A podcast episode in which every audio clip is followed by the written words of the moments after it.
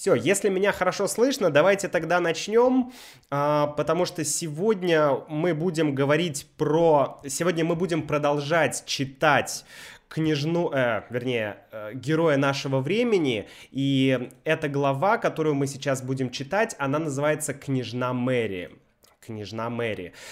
На самом деле, э, весь герой нашего времени, он состоит из отдельных повестей, из как бы отдельных рассказов. То есть, э, Вначале мы читали главу, которая называлась «Белла», про девушку Беллу, помните? Потом была глава Максим Максимыч, потом глава Тамань, и сейчас это глава «Княжна Мэри», про девушку, которую зовут Мэри. И все эти главы, все эти части книги, они на самом деле как отдельные рассказы. Они как отдельные повести, они о чем-то рассказывают, они о чем-то повествуют. Да? Повествование — это рассказ, то есть это повесть, рассказ. И во всех этих главах, во всех этих частях, во всех этих повестях автор э, Михаил Юрьевич Лермонтов раскрывает, да, то есть показывает нам образ главного, ге... Э, главного героя. Это Григорий Печорин. И этот, почему называется герой нашего времени? На самом деле Лермонтов говорит не о человеке. Лермонтов, э, ну, конечно, герой нашего времени это Печорин, да, в книге. Но Лермонтов говорит не только о Печорине, он говорит про общество. Он, как и другие русские классики, как Достоевский, как Тургенев, как многие другие, он как бы показывает пороки или грехи или минусы общества, того общества в то время – но на самом деле эти минусы, эти проблемы общества, они были тогда, они есть сейчас, и они будут потом. Я, конечно, надеюсь, что когда-нибудь далеко э, в будущем они прекратят существовать, но сейчас эти проблемы есть. То есть герой нашего времени — это про общество. И это общество показано через человека, через Григория Печорина. Человек опустошенный, то есть пустой. Человек жестокий. Человек как бы, который постоянно скучает. Да, ему все скучно, ему все неинтересно.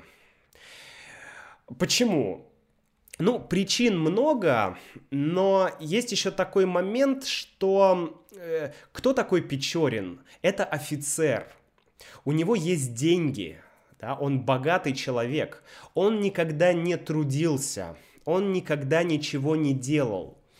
Поэтому, возможно, это даже какой-то не знаю, классовый кризис, что ли, кризис э, аристократии, кризис светского общества, да, кризис богатых людей в то время. Поэтому, друзья, сегодня мы будем читать часть, которая называется «Княжна Мэри». Если вы не э, слушали предыдущие чтения, то можете это сделать, но на самом деле вам будет и так все понятно, да, Княжна Мэри это как отдельный рассказ, это как отдельная повесть. Я еще думаю, что я за, буду задавать вам в конце, после чтения, я буду задавать вам вопросы, и мы с вами немножко порассуждаем, порассуждаем э, на тему этой главы, и вообще про Печорина, про тех персонажей, про тех людей, которые есть в этой главе, в этой книге. Хорошо. Так, давайте тогда начнем. Я переключаюсь на текст. Вы будете видеть текст. Я надеюсь, что он вам, вот сейчас, по идее, он должен вам быть виден. Я сейчас быстро вот так проверю. Опа, все, отлично. Текст работает, вы видите меня, и вы видите текст. Получается там или там, где текст, не знаю, ладно. Давайте начнем. Итак, княжна Мэри. Печорин приехал в Пятигорск. Да, он пишет, вчера я приехал в Пятигорск. Я напомню, что это дневники Печорина. Это то, что как будто писал сам Печорин. Это его заметки, это его дневник, это его журнал, который мы читаем. Поэтому я здесь это Печорин. Итак, Печорин приехал в Пятигорск. Пятигорск — это город на Кавказе. Это город-курорт. Там находятся минеральные воды. Кстати, вот у меня здесь есть минеральная вода. Кстати, интересно, откуда она? Может быть, тоже из Пятигорска? Ну, я думаю, что вряд ли. Нет, она не из Пятигорска, но э, эта вода тоже, ну, почти с Кавказа. Короче, на Кавказе много минеральной воды. Поэтому люди приезжают туда лечиться, да, и раньше тоже приезжали люди туда лечиться. Так вот, он приехал в Пятигорск и снял там квартиру, да, снял квартиру на краю города то есть не в центре, но э, на самом высоком месте. Может быть гора, может быть холм. Дальше он описывает природу. Он описывает природу, он описывает гору, которая называется Эльбрус. Да, Эльбрус. Эльбрус. Конечно, не Эльбрус, а Эльбрус. Э, Эльбрус имеет две вершины. Он пишет «двуглавый Эльбрус» потому что у горы Эльбрус есть два пика, две вершины. Но э, он описывает природу, красивая природа, и говорит, что э, я пойду к Елизаветинскому источнику. Источник — это там, где течет минеральная вода, где можно попить воды. Потому что там утром собирается все водяное общество. То есть все те люди, которые приходят пить воду. Он называет их водяное общество. То есть общество, которое пьет воду. Люди, которые пьют минеральную воду. Люди, которые лечатся. Дальше. Что происходит? А, он говорит, я остановился на краю горы и стал рассматривать живописную окрестность.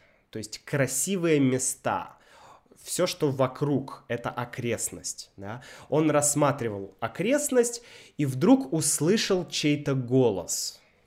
Чей голос? Голос говорит, Печорин, давно ли здесь? Печорин оборачивается, а это Грушницкий. И вот мы встречаем нового персонажа, Грушницкий. Это фамилия. Дальше он пишет, мы э, обнялись. Я познакомился с Грушницким в действующем отряде. То есть я напомню, Печорин офицер, и они в армии, да, и на Кавказе в это время происходят разные войны, столкновения, да, и э, поэтому они там служат. И, э, и они там познакомились в армии, то есть они друзья по службе. И дальше он пишет, я, э, вернее, Грушницкий был ранен пулей в ногу. Да, пуля попала в ногу э, Грушницкому, и поэтому он поехал на воды э, на неделю раньше, чем я здесь написано, и он поехал на воды с неделю прежде меня. Это старый стиль, можно сказать, он поехал на воды, на минеральные воды, на неделю раньше меня. Кто такой Грушницкий? Что это за человек? Это юнкер. Юнкер. Я не могу вам сказать, что точно значит юнкер, потому что это армейский сленг, да, есть разные разные как бы ранги, да, есть там, солдат, есть офицер, капитан и так далее. Я в этом не хорошо разбираюсь. Но юнкер это не солдат, насколько я понимаю, но еще не офицер. То есть Печорин офицер, а Грушницкий еще не офицер. Он только год в службе, Грушницкий, да, один год он служит, и он носит толстую солдатскую шинель. Да? То есть на, на Грушницком солдатская шинель. Шинель это длинное пальто, такое э, длинное пальто, которое носят или солдаты, или офицеры. Но вот э, Грушницкий носит солдатскую шинель. То есть если на него посмотреть, можно подумать, что Грушницкий солдат, но он не солдат, он как бы выше, он юнкер, да? Окей. Дальше. Он хорошо сложен. То есть он крепкий, смуглый, это значит темная кожа, не белая, и черноволос, то есть черные волосы. На вид ему можно дать 25 лет, хотя ему едва ли 21 год. То есть он выглядит чуть старше, чем он есть на самом деле. Как Грушницкий говорит? Грушницкий говорит скоро и вычурно. Скоро, то есть быстро. Он говорит быстро и вычурно. Что значит вычурно? Вычурно значит, ну, пафосно. Да? Мы бы сказали, часто про британский английский говорят posh, вот это слово, да, posh. Вот это значит вычурно, то есть так аристократично, это означает, что и красиво, но как бы слишком красиво. То есть обычно так люди не говорят. То есть с, с каким-то пафосом. Окей, дальше. Э, производить эффект – это наслаждение для Грушницкого. Да, Печорин говорит про таких людей, э, и он говорит, что таким людям нравятся романти... Э, вернее, такие люди да, как Грушницкий, они нравятся романтическим провинциалкам, то есть девушкам из провинций, то есть девушкам не из больших городов. Нравится очень сильно, нравится до безумия.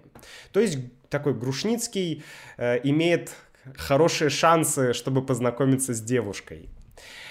И он говорит, что в душе у таких людей часто много добрых свойств, то есть добрых характеристик. То есть в целом Грушницкий добрый человек. Да?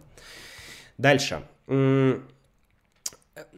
Дальше он пишет, что Грушницкий так часто старался уверить других в том, что он существо, не созданное для мира, обреченное каким-то тайным страданием, что он сам почти в этом уверился. То есть Грушницкий, как какой-то герой, он говорит, что я не создан для мира, я создан для армии, для войны. То есть такая гордость у него есть. Да? Он сам в это поверил. И он верит, что поэтому его жизнь — это страдание. То есть такой Рэмбо, да, my war is over. вот. А, он как бы, ну, такой романтический в чем-то персонаж, да. И Печорин говорит, что я его понял. И он на это, и он поэтому меня не любит. Хотя мы наружно в самых дружеских отношениях. Да? То есть Грушницкий не, не любит Печорина, а, хотя внешне они вроде как друзья, но на самом деле не друзья. Да? Печорин говорит, я также его не люблю. Я чувствую, что мы когда-нибудь с Грушницким столкнемся на узкой улице, э, на узкой дороге, и одному из нас не сдобровать. Одному из нас не сдобровать означает, что у одного из нас будут проблемы. То есть это намек на дуэль. Это намек на противостояние, на столкновение. Сейчас они типа друзья, но Печорин уже говорит, что возможен конфликт между ними. Впрочем, в те минуты, когда Грушницкий сбрасывает трагическую мантию, он довольно мил и забавен. То есть, когда Грушницкий не говорит вычурно, да, не говорит пафосно, когда он сбрасывает трагическую мантию, мантия это э, такая накидка, которую на, на, надевают вот так сверху. Это мантия. Вот когда он сбрасывает эту трагическую мантию, то он милый и забавный человек. Да? То есть немножко он пафосный, может быть. а, я начал его расспрашивать об образе жизни на водах и о примечательных лицах. То есть Печорин захотел узнать, что происходит здесь, в Пятигорске, здесь на минеральных водах, и какие люди, какие лица, какие персоны здесь есть. Да, что тут интересного? Грушницкий говорит, мы ведем жизнь довольно прозаическую. Прозаическая проза. Проза и поэзия. Поэзия — это всегда что-то такое духовное, высокое. Прозаическое означает такое рутина, что-то обыденное, что-то обычное. Это прозаическое. То есть жизнь на водах обычная, прозаическая. Он говорит, Грушницкий, женские общества есть, то есть есть девушки, но одеваются эти девушки дурно, то есть дурно означает плохо, одеваются плохо и ужасно говорят по-французски – Почему по-французски? ну, вы видите, здесь даже есть а, описание девушек, да, и вот здесь, например, написано, а, на одной девушке было закрытое платье, а, друзья, я даже не буду пытаться прочитать по-французски, грис, гри де перле, не знаю, как это читать. Короче, в то время, когда был написан этот роман, было очень модно говорить по-французски. Потому что, вы помните, Петр Первый открыл Россию для Европы, или открыл Европу для России, ладно, и э, очень много э, из Франции к нам приходило слов, концепций, еды, моды, всего. Было огромное культурное влияние Франции на Россию. И в то время русский язык еще не так хорошо сформировался. То есть считалось, что говорить на французском это признак образованности. Это значит, что ты культурный человек, что ты знаешь э, хорошо французский язык, ты хорошо знаешь культуру, поэзию и так далее. Короче, это было модно.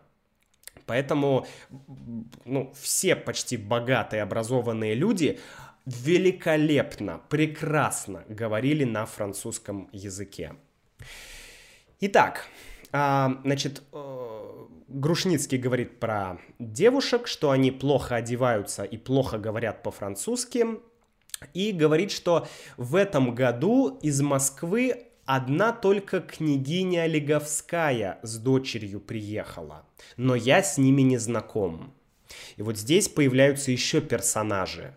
Княгиня Леговская с дочерью. Княгиня, то есть э, у нее муж князь. Князь и княгиня. Да? Король, э, королева, князь, княгиня и так далее. Да? То есть мама с дочкой приехали. Грушницкий с, ним, с ними не знаком. И он говорит, что моя солдатская шинель как печать отвержения. То есть он говорит, что они видят мою солдатскую шинель, мой солдатский костюм, и поэтому они не хотят со мной общаться, потому что, ну, княгиня и солдат. Да? Солдат, что это вообще? Это ну, это классовая разница, друзья. То, о чем говорил Владимир Ильич Ленин. Ладно. Так вот, э, в эту минуту пришли к колодцу мимо нас две дамы. Одна пожилая, другая молоденькая и стройная. И это как раз вот княгиня Леговская и э, молодая ее дочка Мэри. «Вот княгиня Леговская», — говорит Грушницкий, «и с нею дочь ее Мэри, как она ее называет на английский манер. Они здесь только три дня». Княгиня Леговская называет свою дочку Мэри, не Мария, не Маша, а Мэри. Это опять же отсылка к культурным связям и с Францией, и с Англией да, потому что в то время английский язык, ну, он был менее, конечно, намного менее популярен, чем французский, но он уже становился все популярнее и популярнее. да, потихоньку. Поэтому Мэри. Не Маша, а Мэри. Окей. То есть это все показывает, как общество, какие правила были в обществе, как общество существовало в то время, аристократическое общество. Дальше. Грушницкий говорит, что я не хочу с ними знакомиться, потому что эта гордая знать смотрит на нас, армейцев, как на диких. То есть знать это аристократия, да? И аристократы смотрят на армейцев, как на диких. Ну, то есть, как на необразованных людей. То есть, у Грушницкого нет шансов. Дальше, вот посмотрите, да, Грушницкий э, даже что-то отвечает по-французски э, Печорину. Они разговаривают, и Грушницкий, а рядом проходит Мэри. Грушницкий Печорин разговаривает, Мэри рядом проходит, и Грушницкий говорит по-французски, чтобы привлечь внимание Мэри. Да? Мэри идет, и он начинает говорить по-французски. А Мэри, она обернулась, обернулась и посмотрела с любопытством на Грушницкого. То есть Грушницкий чуть-чуть как-то заинтересовал Мэри. Эта княжна Мэри хорошенькая, даже прехорошенькая, сказал э, Печорин Грушницкому. У нее такие бархатные глаза. Бархатные означают... Бархат — это материал. Материал мягкий, да, то есть бархатные глаза, красивые глаза, да. И дальше Печорин добавляет, а что, у нее зубы белы, то есть у нее белые зубы у Мэри, это очень важно. Жаль, что она не улыбнулась. И ну, Печорин говорит о девушке, спрашивает про ее зубы, это странно. Поэтому Грушницкий отвечает, ты говоришь о хорошенькой женщине, как об английской лошади. Да, сказал Грушницкий с негодованием. То есть он не понял, почему Печорин э, как лошадь, да, лошадь всегда смотрит по зубам. Смотришь на зубы лошади, и можно понять, лошадь хорошая, лошадь здоровая или нездоровая. И вот здесь странно, да, почему Печорин как к лошади относится к княжне Мэри. Хорошо. Дальше э, Печорин поворачивается и уходит от Грушницкого и гуляет по виноградным аллеям. Дальше Печорин погулял, и Печорин увидел такую сцену. Он увидел, как Грушницкий, а я напомню, у Грушницкого ранена нога, да, он не может ходить, он хромает. И у Грушницкого упал стакан, стакан, из которого он пил, упал, и он не может его поднять. А рядом была княжна Мэри. А Печорин издалека на это смотрит. И княжна Мэри помогла Печ... э, Грушницкому поднять стакан и дала ему стакан. И э, можно посмотреть, что она не просто подняла стакан, да, а она подскочила к Грушницкому, нагнулась, подняла стакан и подала ему с телодвижением, исполненным невыразимой прелести. То есть она это сделала с грацией, да, она это сделала очень вежливо, очень так красиво. И она посмотрела на него. То есть, опять же, какой-то контакт произошел опять между Грушницким и Мэри, да, какой-то маленький такой контакт. Первая, первая легкая микросимпатия. Окей. Э, дальше Печорин подошел э, к Грушницкому, и Грушницкий такой, о, ты видел, она просто ангел. А Печорин на это никак не отреагировал. Он говорит, ну и что, подала тебе стакан, ну и что, ничего особенного. И Печорин здесь, что он хочет? Да, Грушницкий спрашивает, разве ты не видел, как Мэри подала мне стакан? Это было, это было так грациозно, да, так красиво. А Печорин это видел, но он сказал, что он не видел. Почему? Он говорит, я лгал, то есть я врал, но мне хотелось его побесить. Побесить кого-то значит позлить кого-то, сделать кого-то, ну, заставить кого-то чувствовать злость, да, разозлить кого-то, побесить кого-то. Печорину хочется позлить э, Грушницкого. Он хочет, чтобы Грушницкий злился, чтобы Грушницкий бесился. Почему? Э, он пишет, у меня врожденная страсть противоречить. Целая моя жизнь была только цепь грустных и неудачных противоречий сердцу или рассудку. То есть это опять к тому, о чем я говорил в начале. Печурину скучно, и ему всегда нравится... Ему нравится плохо обращаться с хорошими людьми, да, потому что Белла, вспомните, Максим Максимович, Грушницкий, Мэри и другие люди вокруг Печорина — это хорошие, добрые люди, люди с добрым сердцем. А Печорину нравится вот как-то вот так вот э, плохо обращаться с этими людьми, да. Поэтому ему хотелось побесить э, Грушницкого. Хорошо, Дальше. Следующий день. Утром пришел к Печорину доктор. Его имя Вернер. Доктор Вернер. Но он русский. И Печорин пишет, что тут удивительного? Я знал одного Иванова, который был немец. Да, то есть доктор Вернер, немецкая фамилия, но он русский. А какой-то Иванов с русской фамилией, он был немцем. Ну, что тут такого? Ну, бывает. Вернер доктор Вернер, человек замечательный по многим причинам, пишет Печорин. Он скептик и материалист. Сейчас мы пишем это слово не так. Здесь мы пишем и. Материалист. Материалист. Но здесь старый стиль. Материалист. Да.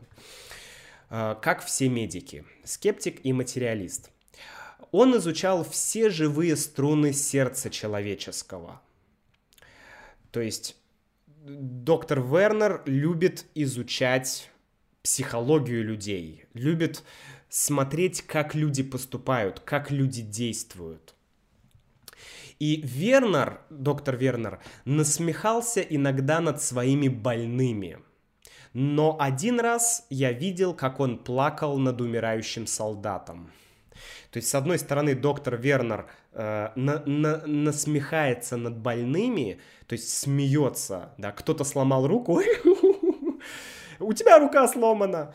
Это нехорошо. С другой стороны, он плакал, когда солдат умирал. То есть такой непонятный персонаж, да, непонятный. Он был беден, то есть у него не было денег. Он мечтал о миллионах, а для денег не сделал бы лишнего шага. То есть он хочет денег, но ничего не делает для денег. И у Вернера был злой язык. Злой язык означает, что Вернер мог обидеть человека с помощью слов. Да? Сказать что-то, что другому человеку будет очень неприятно да, злой язык. Злой язык означает, ты умеешь говорить плохие вещи, красиво. То есть ты можешь как бы красиво оскорбить человека, да, красиво сделать человеку больно. Это такой вот скилл, да. Дальше. Наружность доктора э, Вернера, она с первого взгляда поражает неприятно, но впоследствии она нравится. То есть внешне он выглядит не очень красиво, но что-то в нем есть. Да, что-то в нем есть. И э, Печорин пишет, что э, женщины могут страстно, то есть сильно любить таких м, людей, как Вернер.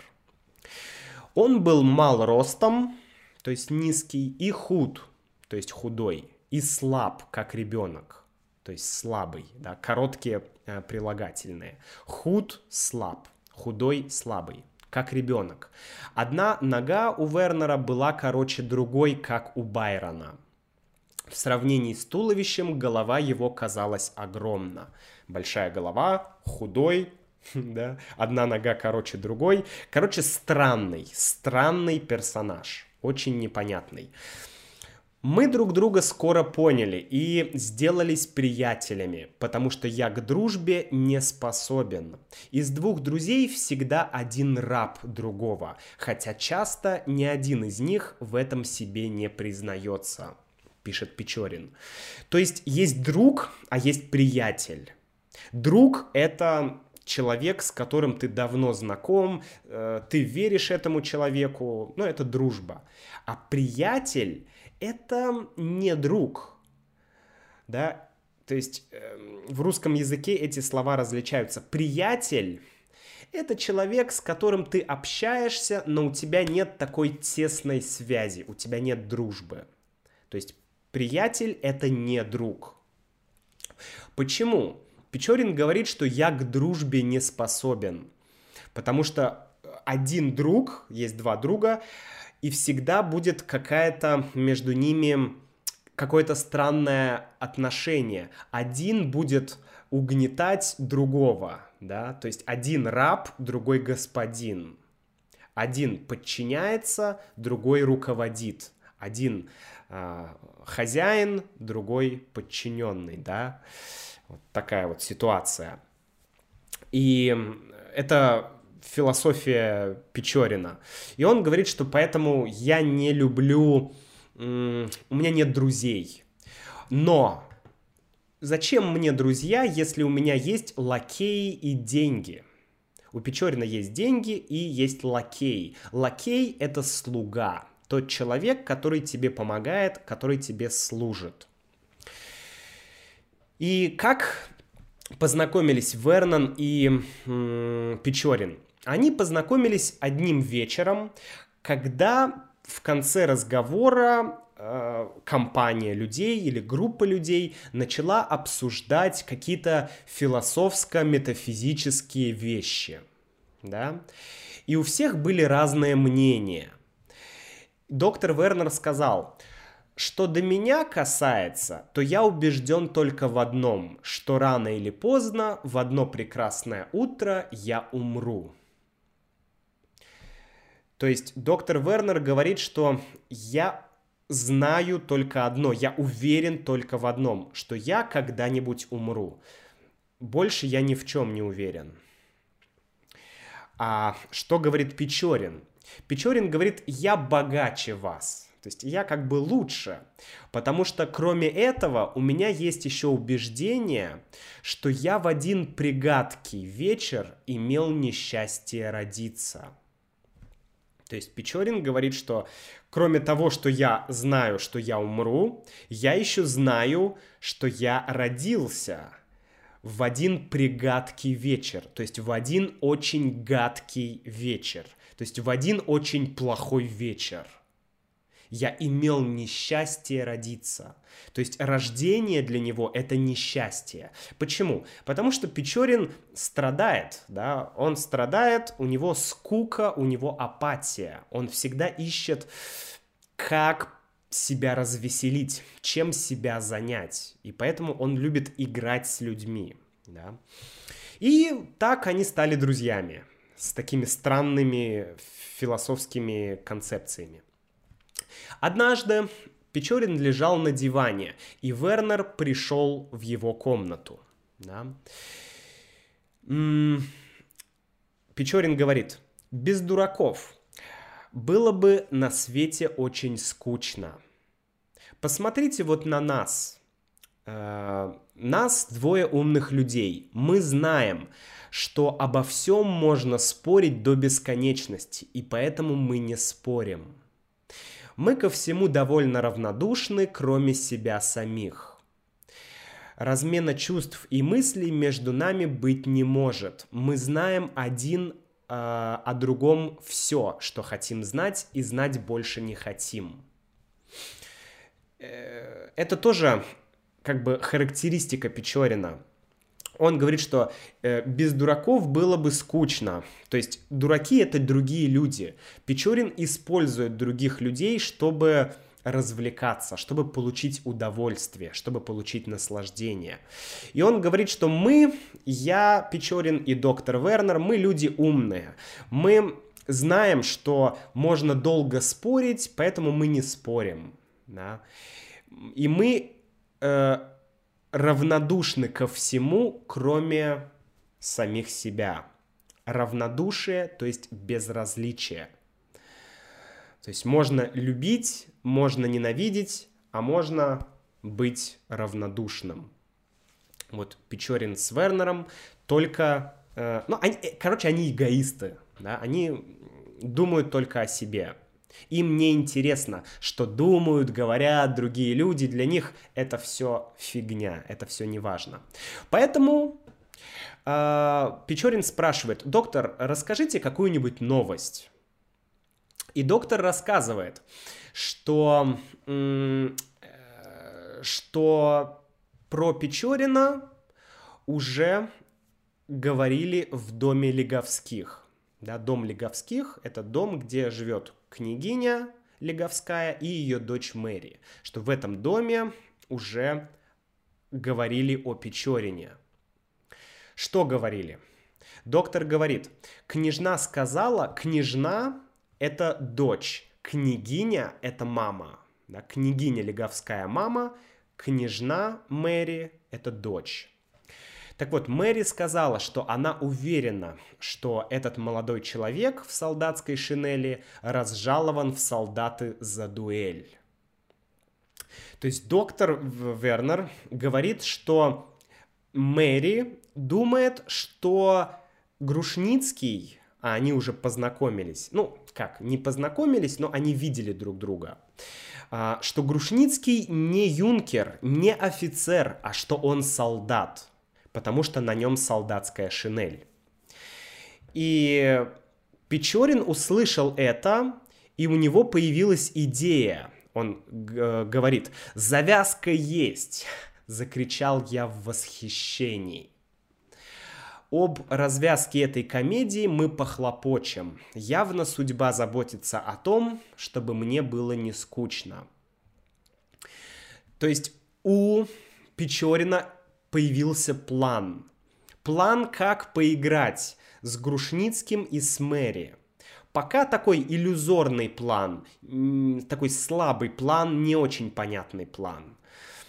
Да, потому что княжна думает, что Грушницкий солдат, поэтому княжна не может э, любить солдата, и поэтому, но Грушницкий не солдат, но княжна этого не знает. Короче, здесь можно что-то придумать, разыграть какую-то там драму, да, или какую-то комедию, как, как пишет Печорин, что он будет, будет делать какую-то комедию. «Я предчувствую, — сказал доктор, — что бедный Грушницкий будет вашей жертвой». Да. Дальше. Княгиня сказала, что знает э, Печорина, что имя Печорина ей знакомо. Потому что княгиня была в Петербурге да, э, она встречала Печорина в Петербурге, поэтому она слышала его имя, но она с ним не знакома. А вот дочка, то есть княжна, княжна Мэри, она слушала с любопытством про Печорина, потому что в, для э, княжны Мэри Печорин это что-то непонятное, что-то новое, она его не знает, ей, ей немного интересно, что это за человек, да. Хорошо. Дальше доктор спрашивает. Печорин, вы в самом деле хотите волочиться за княжной? Что значит волочиться? Волочиться. Это значит приударить за княжной, э, встречаться с княжной. Ну, встречаться это современное слово, а волочиться за княжной означает ухаживать за княжной, то есть проявлять внимание, то есть как бы быть ближе к княжне да. А Печорин говорит, нет, напротив, то есть наоборот, я не хочу. Я хочу, чтобы она, княжна Мэри, сама пришла ко мне. То есть он хочет ее сам заинтересовать, вызвать ее интерес, чтобы она к нему как бы, чтобы она его полюбила. Но об этом э, в будущем. Итак, что это за люди, княжна и княгиня? Княгиня – женщина 45 лет, и половину жизни она провела в Москве. А ее дочка, княжна Мэри, она читает Байрона по-английски и знает алгебру. То есть, видите, это уже то время, когда английский становится ну, таким популя... более популярным, более модным среди молодежи. Так, княжна, э, то есть Мэри, любит рассуждать о чувствах, о страстях и прочее. Она была одну зиму в Петербурге, и он ей не понравился. Особенно общество Петербурга. Да? С Петербурга это, конечно, Санкт-Петербург. М-м- так, дальше. И, кстати, здесь появляется еще один персонаж. Мы уже знаем Печорина, Грушницкого, княгиню Княжну, доктора, и появляется еще одна м- девушка. Очень хорошенькая, но кажется очень больная. Что это за девушка? И доктор рассказывает про эту девушку, и Груш, э, Печорин узнает что эта девушка новая, ее зовут Вера. Это старая любовница Печорина. Это девушка, вот давайте я прочитаю. Печорин пишет, «Я ее не видел еще, но уверен, узнаю в вашем портрете одну женщину, которую любил в старину. Не говорите ей обо мне ни слова». Печорин не хочет, э, чтобы Вера знала, что он здесь. И э, когда доктор ушел, ужасная грусть стеснила мое сердце. Стеснила. Грусть стеснила сердце. То есть Печорину стало грустно, ужасно грустно, потому что приехала Вера. Кто такая Вера? Ну, мы узнаем чуть попозже что это за девушка. Дальше. После обеда Печорин пошел на бульвар. Там была толпа, то есть группа людей, и княгиня с княжной. Печорин подошел к людям, к толпе и начал с ними шутить, общаться, разговаривать. И Печорин, у него есть харизма. Он, он безумно харизматичный человек. Поэтому его любят и девушки, и э, парни. Да? То есть он в компании его все любят. Он умеет шутить, умеет говорить и так далее. Поэтому он стоял в кругу людей и шутил, смешил людей. А, и он делал это целый день. И в это время княжна Мэри ходила, и она видела Печорина, как он шутит с другими мужчинами, и ей было интересно, кто такой Печорин, что это за человек, что это вообще, кто он такой. Она начинала сердиться, потому что э, получалось так, что Печорин общается с другими людьми, но Печорин игнорирует Мэри. Он ее игнорирует, это его план да, игнорировать Мэри. А Грушницкий. Грушницкий следил за Мэри как хищный зверь. Да, хищный зверь, там лев, тигр, медведь. И не спускал с нее глаз. Да, или здесь написано «и не спускал ее с глаз». Ну, тоже можно. То есть мы понимаем, что Грушницкий влюбился в Мэри. Или, по крайней мере, начинает влюбляться в Мэри. Что будет дальше? Печорин пишет, уже видите, 16 мая, э, следующий день дневника, даже уже два дня прошло. В продолжении двух дней мои дела ужасно продвинулись, то есть очень э, подвинулись.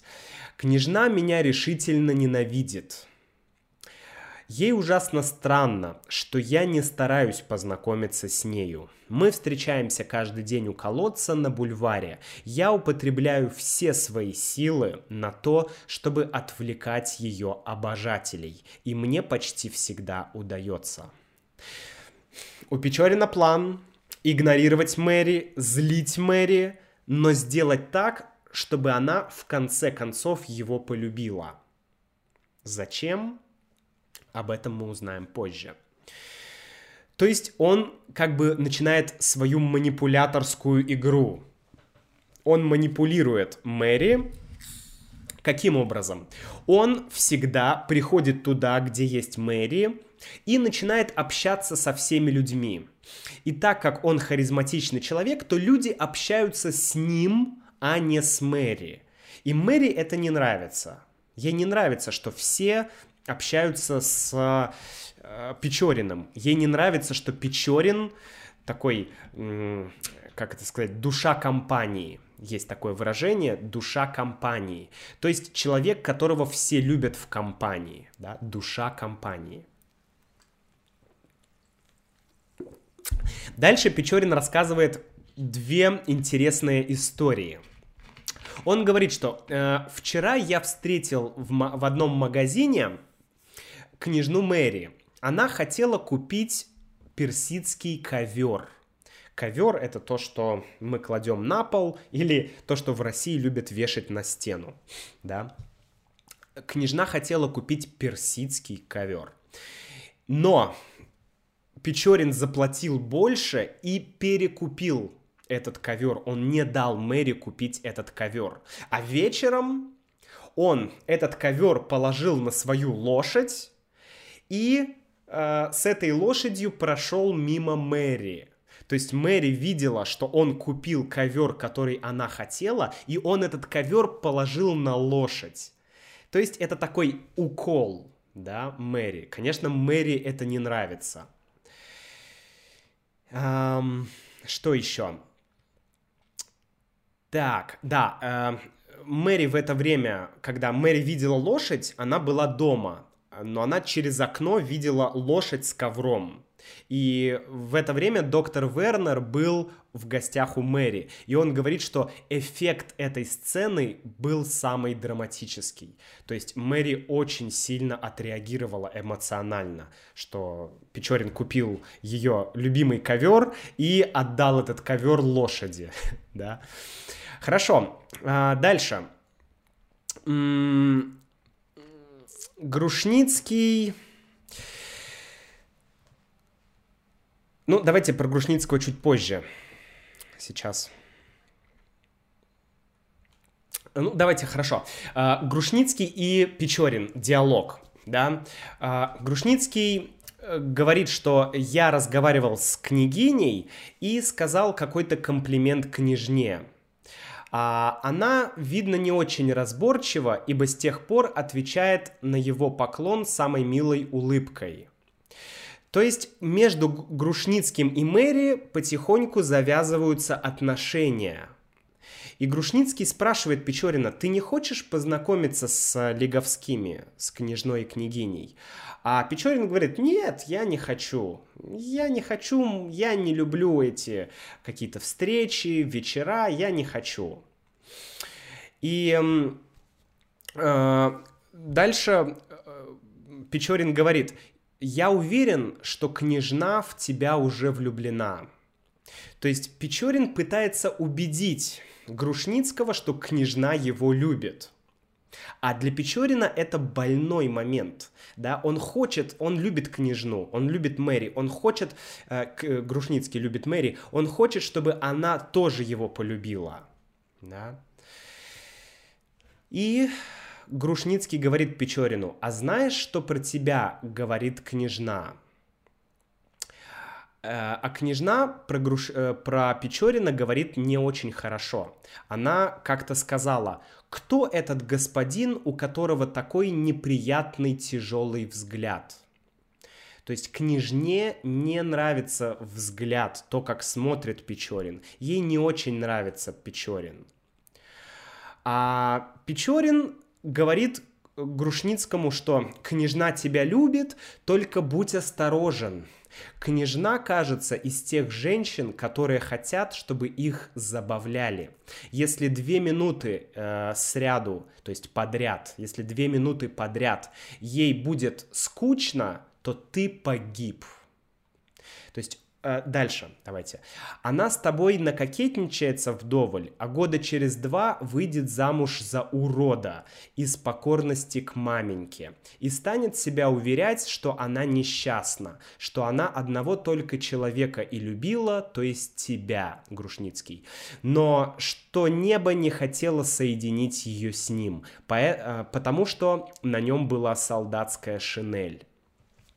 То есть Печорин опять пытается нарисовать такую картину, чтобы Грушницкого разозлить. Он говорит, что посмотри, даже если э, княжна тебя полюбит, то у вас не будет ничего хорошего. Потому что ты там, солдат или юнкер, а она княжна, то есть разный класс, да, и что скорее всего, княжна в итоге выйдет замуж за какого-то богатого человека, тоже аристократа, которого она не любит. Э, короче, это все злит Грушницкого. Да, это все злит Грушницкого, потому что он любит Мэри.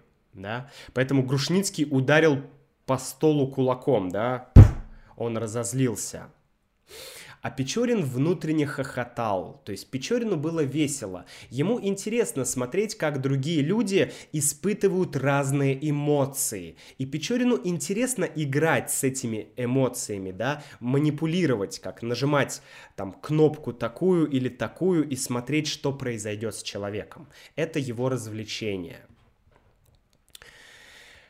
Хорошо, дальше. Так. Теперь мы поговорим про веру. Кто такая вера?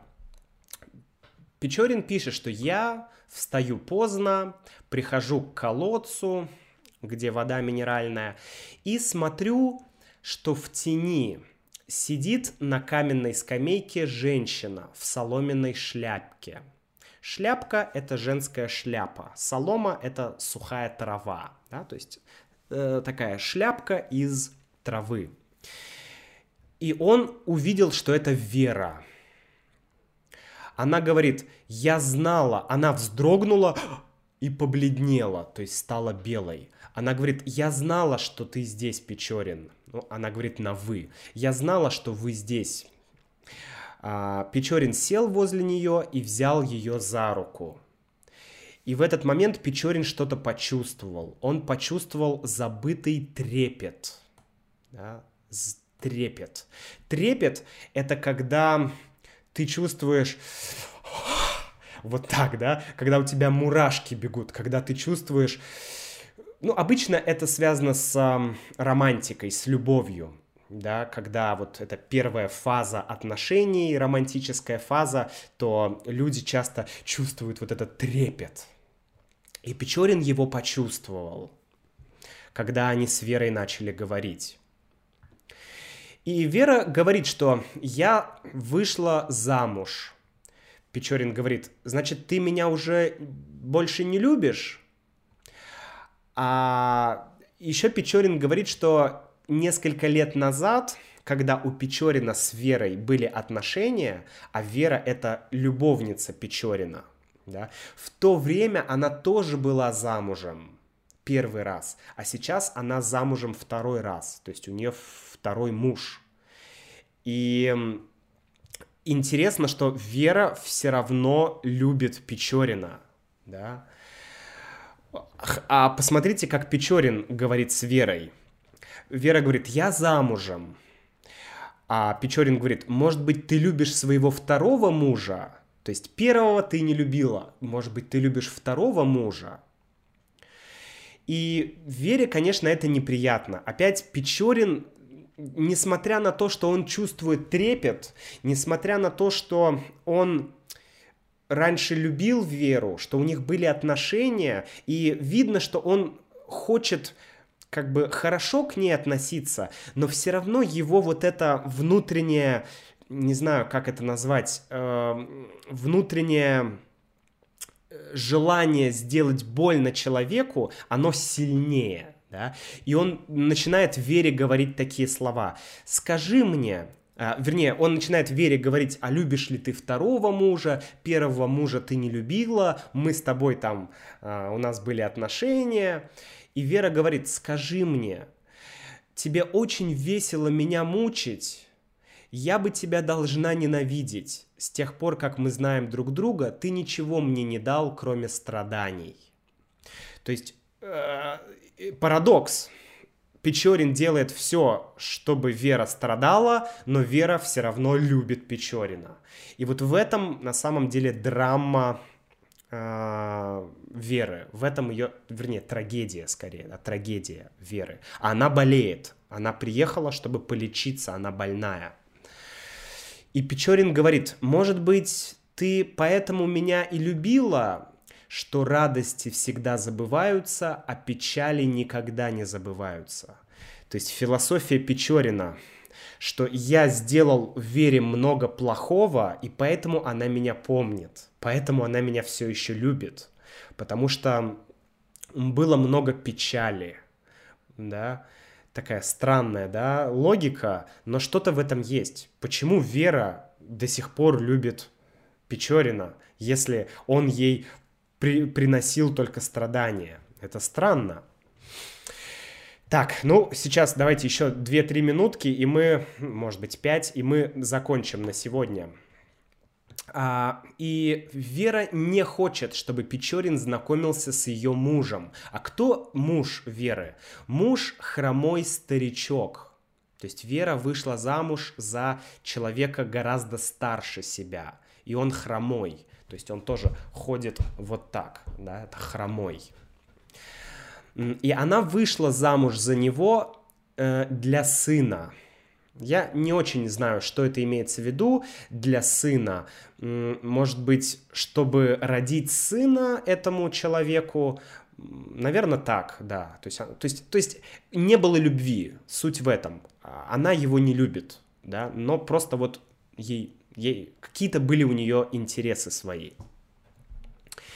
Она его уважает как отца, Печорин говорит, и будет обманывать как мужа. Странная вещь сердце человеческое вообще, а женское сердце в особенности.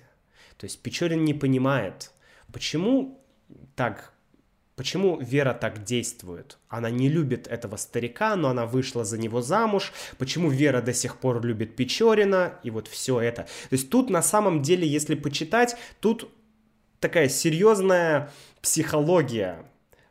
Психология, наверное, там, поведения. Почему люди поступают так? Почему люди совершают такие ошибки? Да.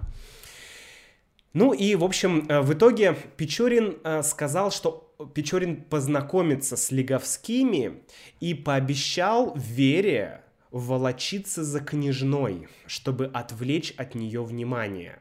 Еще один странный момент. Э, Печорин говорит, что я буду ухаживать за княжной Мэри, чтобы меньше внимания обращать на Веру, потому что Вера любит Печорина, и чтобы Вера не страдала, чтобы была дистанция. Поэтому Печорин обещал ухаживать за Мэри. Жесть, да? Ну вот так. Дальше такой небольшой монолог Печорина.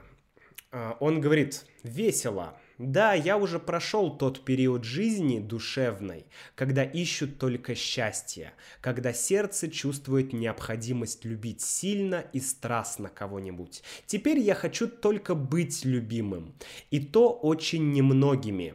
Даже мне кажется, одной постоянной привязанности мне было бы довольно. Жалкая привычка сердца. Что он здесь говорит? Он говорит, что сейчас я уже не хочу любить, я не хочу любви, я не хочу отношений, но я хочу, чтобы просто меня любили некоторые люди. Потому что, ну, я просто хочу, чтобы меня любили. Я, я любить не буду, но меня я хочу, чтобы любили. Да? Такая вот идея. И он говорит, что я никогда не делался рабом любимой женщины. Я всегда приобретал над их волей и сердцем непобедимую власть. Причем не стараясь без усердия, без усилий. Без усилий женщина всегда была рабой, да, то есть подчинялась Печорину, а Печорин всегда мог манипулировать, управлять женщинами. Причем он, э, как бы, он не старался, ему не нужно было при, прикладывать усилия, это происходило как бы автоматически, да, вот Почему? Потому что он говорит, может быть, это мое магнетическое влияние, опять же, харизма, да, какая-то. Что-то в Печорине есть, что привлекает женщин. Ну и, в общем, а, Печорин вернулся домой, сел верхом на лошадь и поскакал, потому что для него встретить веру, встретить старую любовь было, ну, тоже тяжело в плане э, большое количество эмоций, мыслей, и он решил развеяться, да, и поскакать просто на лошади. Он любит это делать, чтобы как бы снять стресс, да. Он говорит, что а, после этого на душе станет легко, и усталость тела победит тревогу ума. То есть ты устанешь, но стресс уйдет. Ну и в общем-то, в общем-то, я думаю, что на сегодня это все, друзья, потому что э, у нас будет еще часть, следующая часть, когда мы будем когда мы будем продолжать читать книжну Мэри, потому что глава достаточно длинная. Эта повесть достаточно длинная, и она, она сложная в плане психологии. Вообще, друзья, я вам советую прочитать эту книгу хотя бы на вашем родном языке, чтобы вам было лучше понять э, этих персонажей, этих кто на самом деле такой Печорин, да, что это за человек. Потому что нельзя сказать, он плохой или он хороший, или он какой. Он сложный, он комплексный, да, он какой-то вот, вот такой. Так, ну хорошо, давайте тогда сейчас я, кстати, если вам понравил, э, если вам нравится буклаб, поставьте, пожалуйста, палец вверх, лайк, мне будет очень приятно. А я сейчас открою вопросы и э, я вам задам несколько вопросов по этой части, которую мы прочитали, чтобы вы немножко тоже поучаствовали.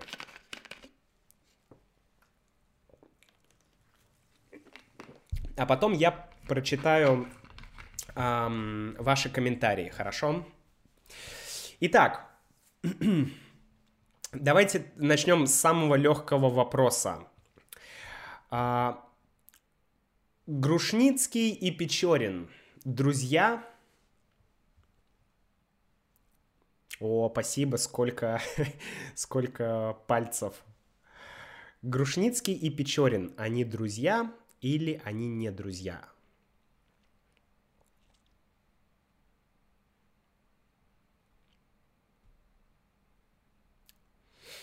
Сейчас посмотрим.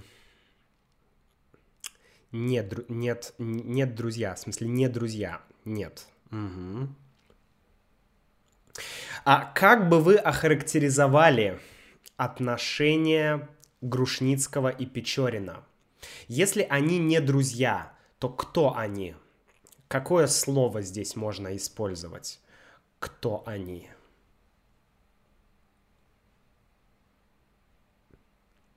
Есть два слова, которые, которые можно, в принципе, использовать, если мы говорим про Грушницкого и про Печорина.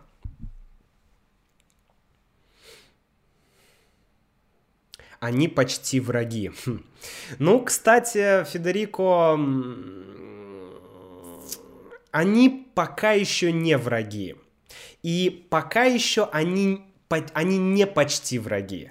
Но чем дальше, тем между ними э, вот эта вражда будет становиться больше. Соотечественник. Прикольно. Да, Джексон, хорошее слово соотечественник. Ну, это факт, да. Приятели. Да, приятель и знакомый. Да, а, Радмила пишет знакомые. Да, они знакомые, они приятели. Скажите, у Печорина, следующий вопрос, у Печорина вообще есть друзья?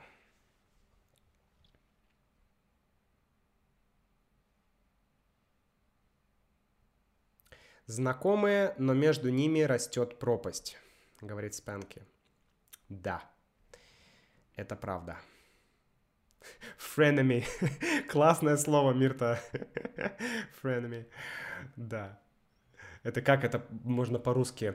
Э, было что-то тоже такое в русском языке подобное. У него нет друзей, пишет Радмила. Да, он один, да. Ну, он не один, у него есть лакей, есть слуги, но действительно у Печорина нет друзей. Но, подождите, есть доктор Вернер. Доктор Вернер друг Печорину или доктор Вернер не друг Печорину? Давайте так.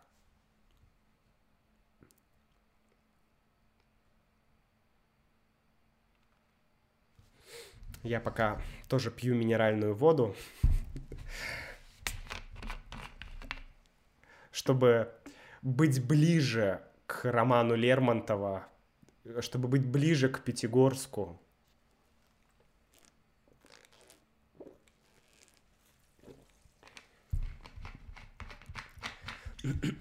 да, их отношение неприятное. Угу. Я думаю, что он не его друг. Угу. Хорошо. Не друг, пишет Паула. Хорошо.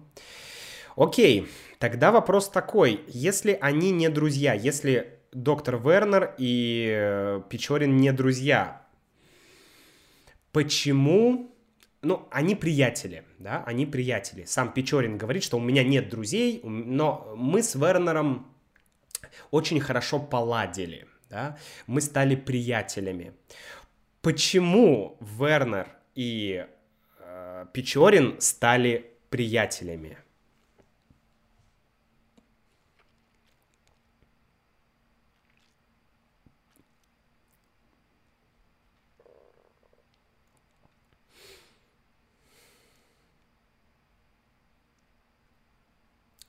Почему они стали приятелями? Какие есть у вас варианты, мысли, как бы вы это назвали? Почему они стали приятелями?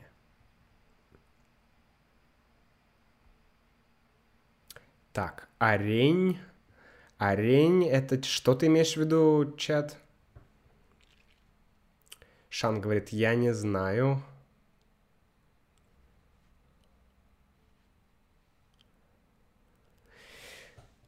А, парень. Угу. Они похожи между собой. На самом деле, да. Радмила, в принципе, я тоже хотел как-то так ответить. А, прибыль, ну, прибыль это обычно финансовая прибыль. Если, а, Алиреза, ты имеешь в виду, что выгода, скорее выгода, да, что они друг другу выгодны, то есть они друг другу нужны как бы зачем-то, да, то, ну, наверное, в чем-то это, это, это так. Но я думаю, что главный момент, что они действительно похожи. Помните диалог доктора Вернера и Печорина, когда они познакомились? Вернер говорит, я ни в чем не уверен, я только уверен, что я однажды умру. И Печорин сказал похожую фразу, то есть у них есть что-то общее, у них есть что-то общее. Это, это действительно, это правда. И Спенки правильно пишет, им было скучно, и они стали приятельствовать. Да, именно от скуки. Хорошо, друзья, а, давайте тогда на сегодня Печорин не хочет друзей. Ну да, он не хочет друзей. Ему не нужны друзья, да, потому что он по-другому, эм, как бы, у него нет привычной нам парадигмы взаимоотношений. так можно сказать. То есть мы привыкли, что нам нужны люди, нужны друзья, нужны приятели. У Печорина все по-другому. Он, для него люди это скорее как ну, как средство какое-то для того, чтобы для того, чтобы поиграть, для того, чтобы эм, удовлетворить свои какие-то страсти, свои желания, да, чтобы посмотреть, как мучаются люди, посмотреть, как реагируют люди. Для него это все вот игра, да, для него это все игра. Немного социопат, да. Хорошо, друзья, на каком уровне это видео B1, B2? Я не знаю, друзья, B1, B2 это слишком не подходит для, э, для таких видео, сложно сказать. Поэтому вы можете мне ответить, на каком вы уровне, и понятно вам или непонятно, и тогда мы можем об этом поговорить. Хорошо, давайте тогда, э, если у вас есть какие-то вопросы, я пока почитаю чат, то, что вы писали, пока я э, разговаривал, пока я читал. И если у вас есть какие-то вопросы уже, может быть, по книге, может быть, э, ко мне, то вы можете их сейчас задать, я на них отвечу. И, в принципе, тогда мы потом закончим это наше шоу. Так, я сейчас посмотрю, что вы писали. Многие писали приветы из разных стран. Очень приятно всех видеть.